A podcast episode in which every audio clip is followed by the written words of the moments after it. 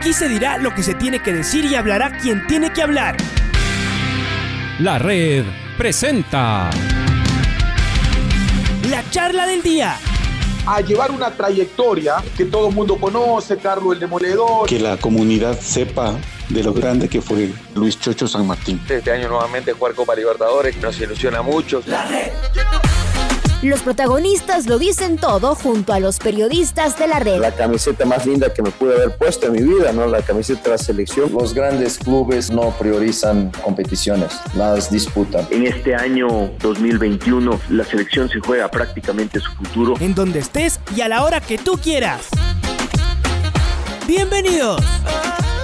Todavía estamos nerviosos de lo que vivimos 2 días, 2 noches seguidas. Además, una de las mejores cosas es que las pruebas realizadas en el BMX por Alfredo Campo fueron en la noche, ¿no? No en la madrugada. En la madrugada uno está entre despierto y dormido. Así que estuvimos pendiente, muchísima gente mirándolo a Alfredo. Además, casi nos caemos del asiento cuando ni bien comenzó todo. Se cayó, se golpeó, se dio un golpe durísimo. Después hemos visto las imágenes de las consecuencias que dejó ese golpe. Y así tuvo que competir todo el miércoles de noche y después también todo el jueves. Pero verlo levantarse de ahí y empezar a remontar, a clasificar. Y lo de ayer fue realmente una verdadera exhibición para llegar a la final. En la final, todo seguramente era mucho más complicado. Pero ¿sabe quién nos va a explicar ahora? Y le agradecemos por atendernos. Él nos encuentra en el país y él está siempre cerca de su hijo. Sí, Alfredo Campo, papá. Él seguramente que ha sido no solo el primer hincha, obviamente, sino el primer director técnico, el primer chofer, el primer aguatero, el primer todo de Alfredo. Y lo sigue siendo. ¿Qué significado tiene esto, Alfredo, para todos estos años de práctica deportiva de Alfredo Chico, para ustedes, para ti en particular, Alfredo? Porque sabemos que nada de esto es sencillo, porque seguramente hubo que meterse en un montón de ríos de aguas caudalosas para llegar hasta acá. ¿Y cómo viviste esto precisamente ayer? Lo que pasaba en los Juegos Olímpicos. Bienvenido a La Red. Un abrazo gigante, Alfredo. Muchísimas gracias, mi querido Alfonsito. Un saludo para ti. Y para los amigos de los amigos del Alfonso también. Un abrazo grande, grande. Buenos días con todos. Qué honor estar pudiéndome comunicar a través de los micrófonos de La Red para compartir esto, lo que has dicho, querido Alfonso. Una emoción muy grande como padre. Un dolor que no es físico, un dolor que es sentimental cuando le ves a tu hijo que se cae en una pista y que está en riesgo su tan ansiado sueño, que es una medalla olímpica. Al mismo tiempo, la confianza de que él se podía recuperar y podía llegar a la final, eso siempre estuvo ahí. El bicicross es un deporte así. Si fuera fútbol es como la ronda de los penales, en donde no se puede justificar por los 40 segundos o 30 segundos que dura una manga o una carrera. No se puede analizar toda una preparación o todo un proceso que nos lleva a estar en donde estás. No hay, el bicicross es así de ingrato. Hay toda una vida de preparación y 30 segundos para probarlo. Y claro, en ese momento que él se cayó, yo dije, ok, los números le dan todavía y simplemente a corregir y a repuntar mejor y a sacar fuerzas de donde sea. A no pensar que hay una lesión, yo solamente en ese momento le llamé al entrenador, a las personas que están allá, me cercioré de que él no tenga fracturas y me dijo, está lastimado todo el cuerpo. Digo, ¿hay huesos rotos? No, ok, entonces a seguir y él sabía lo que había que hacer y gracias a Dios lo hizo. A ver, y esto de las caídas, vemos que este es un deporte donde las caídas son algo común. Y en este nivel vemos que van tan al límite que es absolutamente común. A ver, yo pregunto, ¿cómo fue aprendiendo Alfredo Chico a ir parándose después de cada caída? ¿Cómo no decir después de una caída dura, siendo chico, esta fue la última, papá, no me vuelvo a subir a una bicicleta? Porque me duele todo porque estoy cansado de tener los huesos rotos. ¿Se cayó mucho? ¿Cómo aprendió a sobrellevar eso, Alfredo?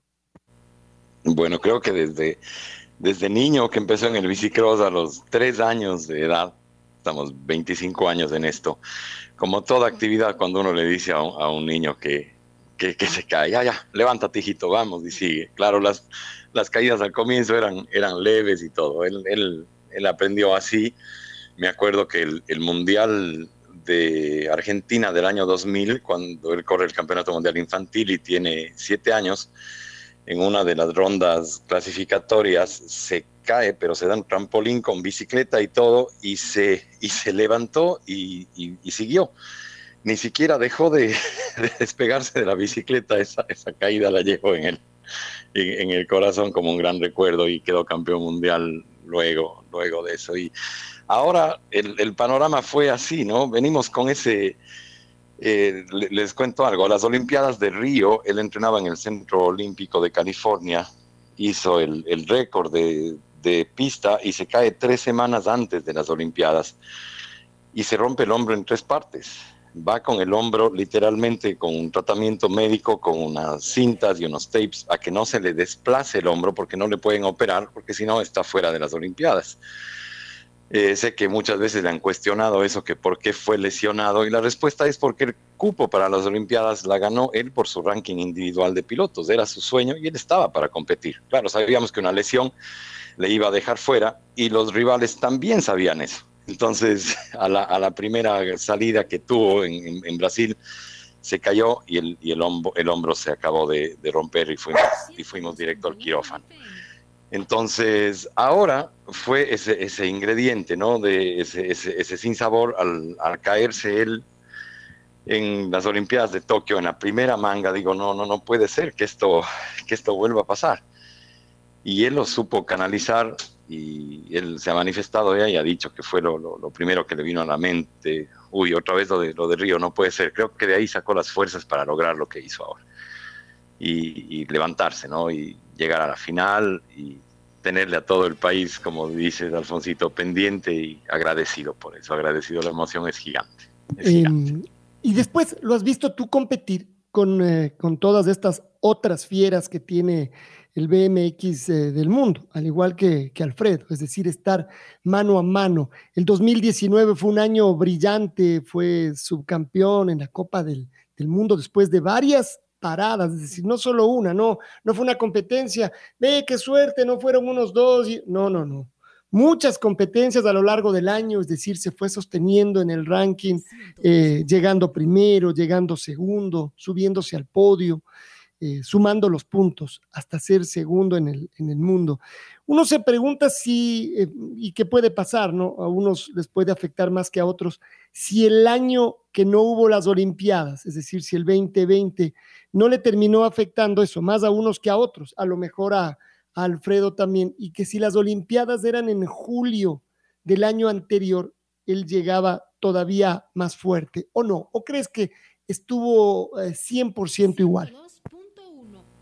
Totalmente nos afectó la para por la pandemia, el no poder viajar a las competencias, el hecho de que no se reinicien en varios países las competencias de bicicross específicamente, pese a que en el resto del ciclismo, de ramas del ciclismo, sí se estaba ya compitiendo, y era el reclamo continuo a la gente de la UCI, por favor activen el bicicross nuevamente. Claro que nos afectó mucho eso, el no haber tenido competencias, pero esa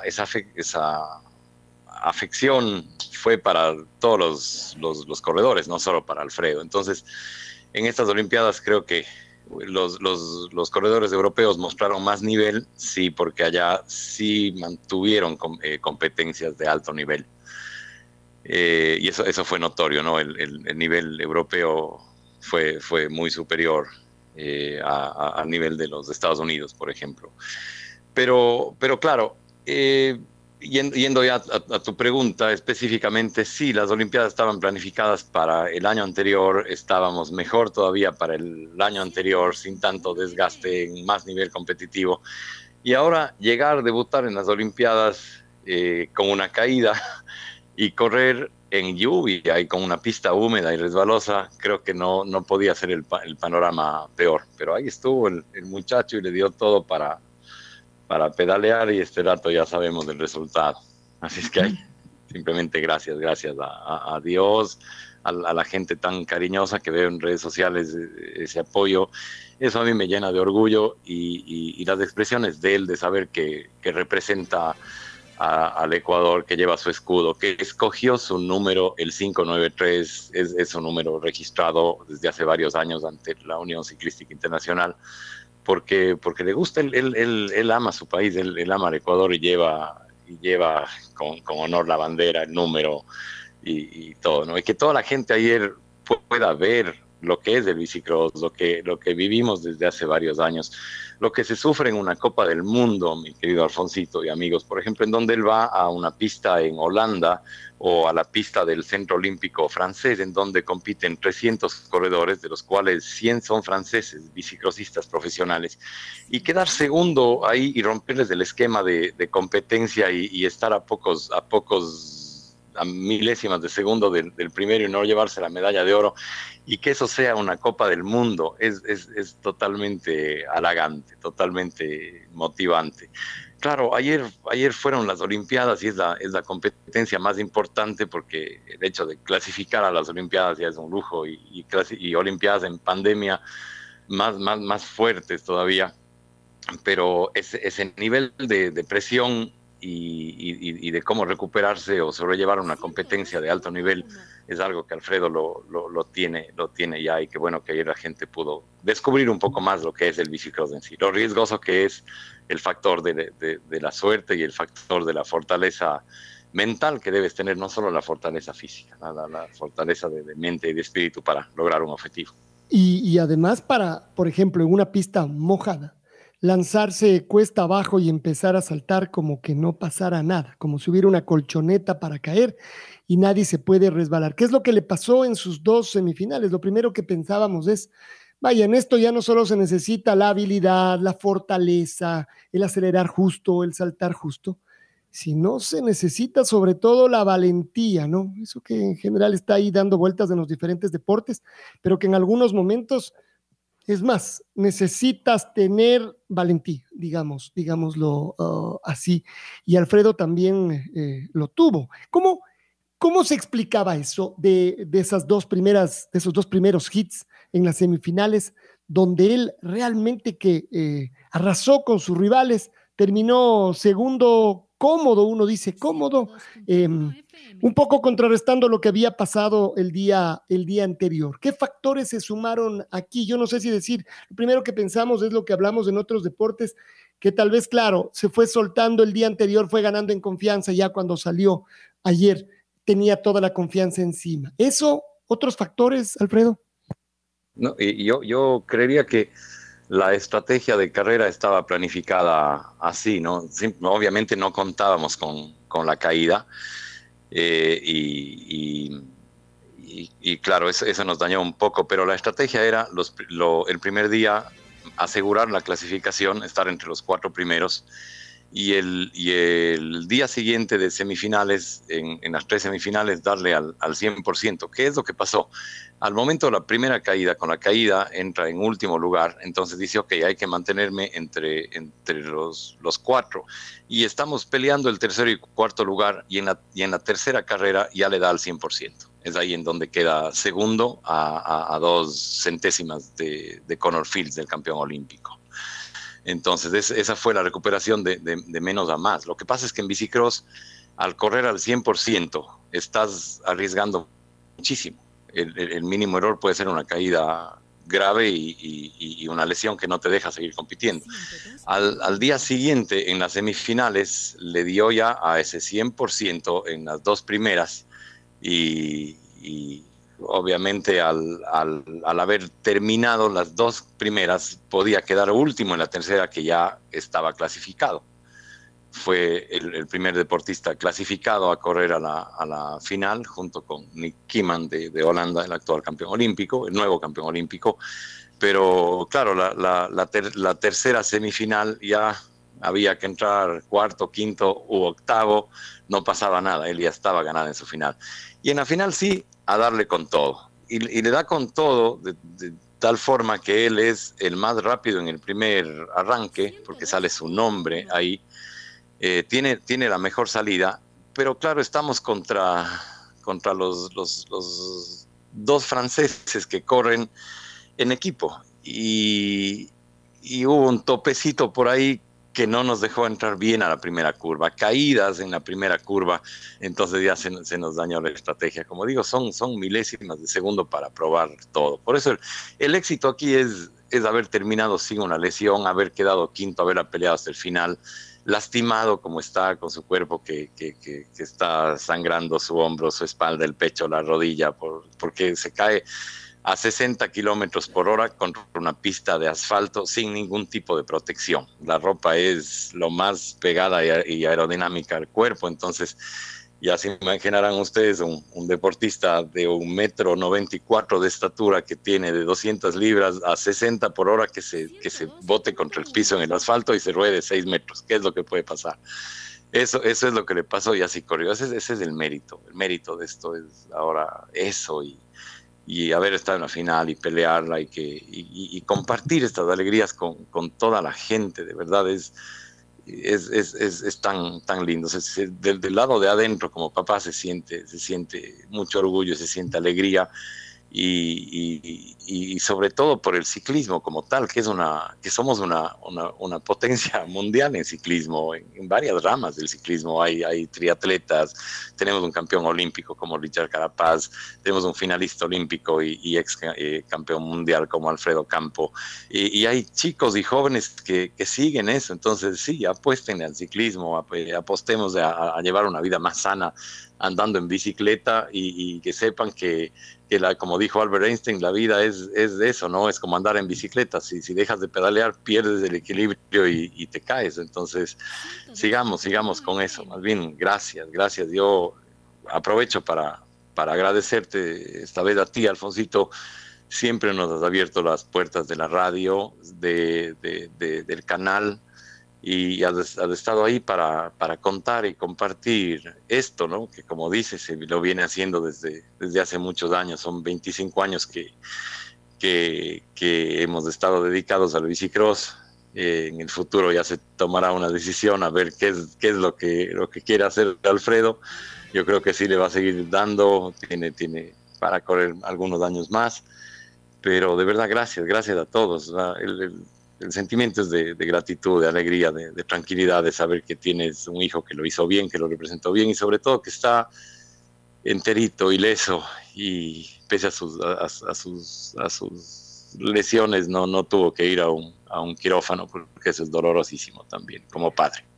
Bueno, te tengo que decir que es exactamente al revés. Los que agradecemos somos nosotros, además por ese afán, por esa disciplina, por hacernos sentir orgullosos, es decir, por eso que ha hecho el Alfredo, vamos a decirle así, porque nos ha reventado el corazón, porque uno lo ve en familia y ve que los hijos propios se emocionan también y se sienten orgullosos por lo que hace un ecuatoriano como ellos. No, nuestra admiración a los deportistas ecuatorianos y los que han llegado a las Olimpiadas, que representan a los que se quedaron, que son muchos, que tienen también muchos sueños, y los que en las Olimpiadas han estado peleando de esta manera, y como Alfredo la medalla. Me voy a quedar un poquito en lo deportivo, nada más, en esto curioso que tú mencionas, la estrategia, los franceses, sí. La final estaba llena de franceses, y resulta que el podio no tenía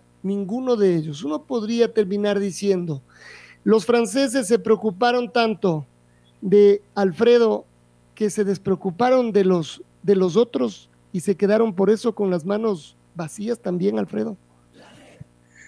Yo creería que sí, en parte. Un francés sale para bloquearle a Alfredo, de tal forma que en la primera recta le golpean un poquito. Y el otro francés, por mantener la línea de carrera, se cae en la primera curva. por la pista mojada. Entonces se les fue la estrategia que ellos tenían y, como dice el refrán, se quedaron sin pan ni pedazo. Están andando muy bien, fueron fuertes desde el inicio, su fortaleza se dio en los corredores holandeses, obviamente, y franceses, ¿no?, que estuvieron ahí. Pero sí, en lo deportivo fue así. Alfredo sale ya en la final, es el más rápido en salir y tiene un tope. Un tope es para no poder tener esa punta y entrar primero a la primera curva. Si es que no había ese tope, estábamos con otra historia ahora, pero sí, eso efectivamente pasó. Pero como digo, así es el bicicross, no voy a buscar nunca una excusa para decir no ganamos por esto. No, ayer se ganó, desde cualquier lado que le veamos se ganó un diploma olímpico, se ganó ese cariño de la gente, se ganó esa emoción, ese sentirnos ecuatorianos, del saber que sí se puede, que tenemos que levantarnos siempre, que no hay que sentarse a llorar cuando tenemos algo duro, sino hay que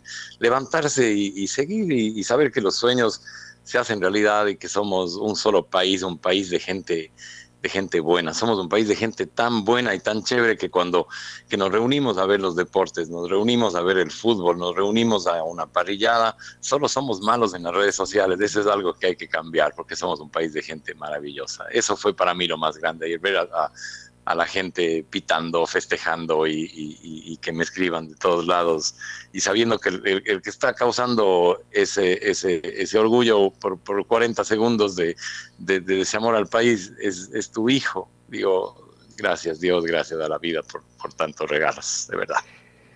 Otra vez, gracias a ustedes, Alfredo, porque además este es un equipo grande, ¿no?, de mucha gente, para seguramente llevar a Alfredo hasta esto y ojalá decida seguir un poquito más, porque además, si lo pensamos bien, las Olimpiadas ya no están tan lejos. Las Olimpiadas, en cambio, están solo a 3 años, ya no a 4, así que a la vuelta de la esquina. Te queremos mandar un abrazo grande, no podíamos dejar de conversar contigo, ya lo haremos con Alfredo largo, más tranquilo, cuando él ya esté en su lugar de entrenamiento, de vivir, y ahí también lo escucharemos seguramente cuando ponga todas las ideas en orden para saber cuál es ese futuro. Solamente seguir diciendo que estamos muy orgullosos por ese diploma, por esa final, por estas carreras que nos entregó en estos 2 días, en estos Juegos Olímpicos, que por supuesto desde ya los estamos extrañando. Alfredo, un abrazo grande. Gracias por estos minutos. Gracias a ustedes, que Dios les bendiga. Un gusto poderles saludar y compartir esta emoción con ustedes. Nos estamos viendo pronto. Suerte y sigan con fuerza. La Red presentó la charla del día. Un espacio donde las anécdotas de actualidad deportiva se revelan junto a grandes personajes del deporte. Quédate conectado con nosotros en las redes de La Red. Síguenos como @LaRedEcuador y no te pierdas los detalles del deporte minuto a minuto. Escúchanos en vivo en TuneIn y en los 102.1 FM en Quito. ¡Te esperamos! La Red.